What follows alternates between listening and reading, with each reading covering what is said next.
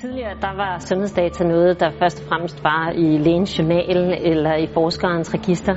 Men i dag der kommer sundhedsdata fra alle mulige forskellige teknologier, og ikke mindst dem, som vi bærer rundt på i vores dagligdag.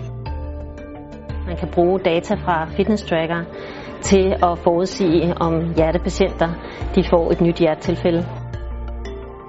Når de her teknologier kommer ind i vores hverdag, så skaber det som sagt nye muligheder, men vi bliver også nødt til at være opmærksom på, hvad det gør i en bredere sammenhæng, for ellers så får vi ikke lavet ansvarlige sundhedsløsninger.